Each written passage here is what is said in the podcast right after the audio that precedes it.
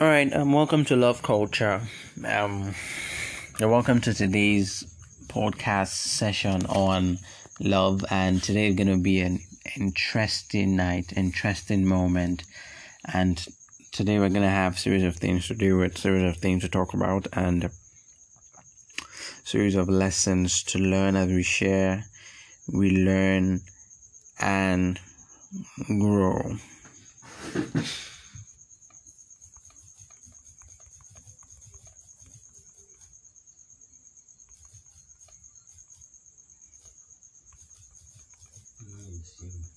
All right. So um today we'll be talking about something very very um interesting and it's going to be the five love love languages, the five love languages that we have. So according to psychology, the efficacy of love is the language of love. Love has to be communicated and the communication of love are always detailed and entailed into love languages, all right? Now, in our last series of um, interviews, in our last series of discussions, we've had to deal with issues and scrap out the ideologies, mythologies, and also efficacies of how false love has been in existence. And we told you a lot of things that love is and love is not. Okay, so we're dwelling more on interpreting what you have learned about love, and this is how practical it might seem to be. Today, I'm going to release three of these love languages, and in our next session of our podcast series of love languages, we're going to dwell more on the remaining two and we'll wrap it up on the five love languages. Okay, first up, I would like to um, recap everything I have said about love. We, we, we try to make and we try to underscore the fact that love is not a feeling all right, there's a feeling that if love, but love is not that feeling. Number two, love is not an emotion. Energy or motion cannot be ascribed as love. Okay. Um, we also said that love is not selfish. All right, love is not lost. Okay. So what if love? We said that love is a choice, love is a person, and love is a way and most especially you have to know that you have to love yourself. All right? You have to love yourself. Okay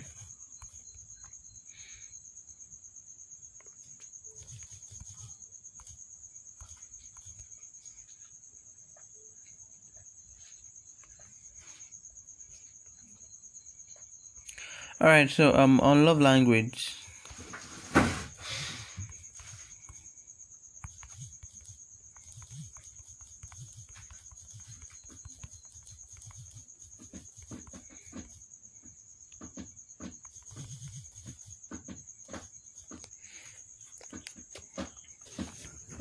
The first love language is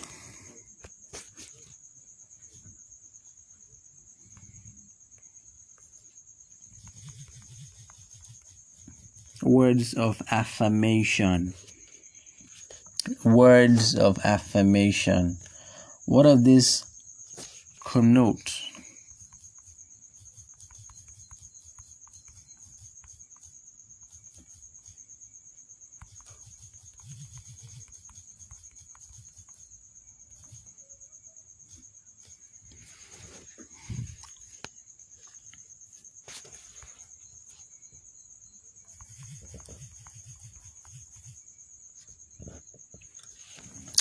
Word of affirmation connote that there are words that are being said to make this person feel love if the specific love language is words of affirmation? So it means that you really say encouraging word motivating words that would spur this person's love language. To become to feel love in that space in that regard. Do you understand? So um in as much as there is this in position then i guess that to that person it's actually making you understanding what love is basically.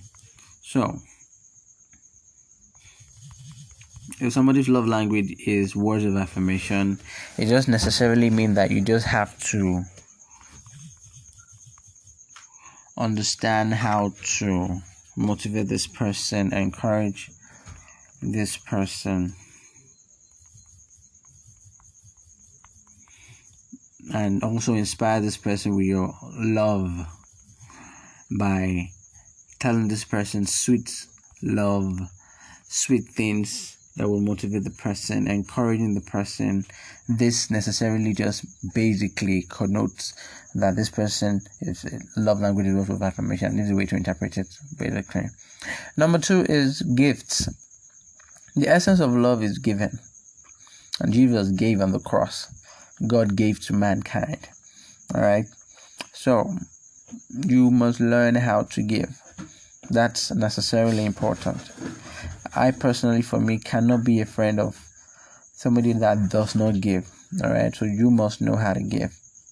Now, in that regard, I am saying that gifts is another part of love language, another another aspect under love languages. So this can connotes that if somebody love language is gift, somebody and that person feel love when you give to that person. So if, for example, my my fiance love language is gift, then I get things for her that will make her feel love. So maybe sometime I might get perfume, sometime I can get her a, shoe, a shoe, sometime I can get her a rose flower, sometime I can get her a cake, etc., etc., etc.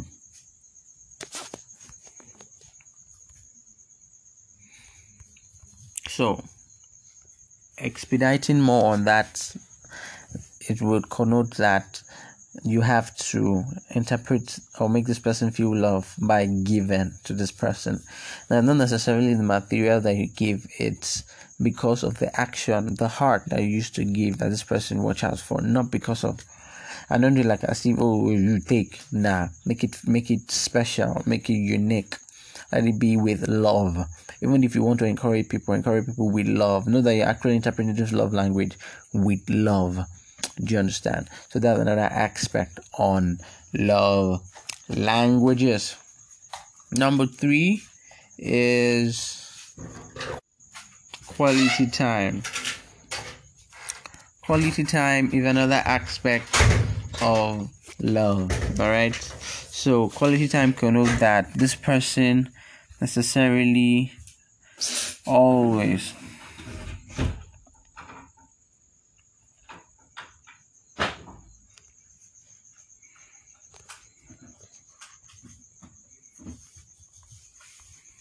you guys spend time together.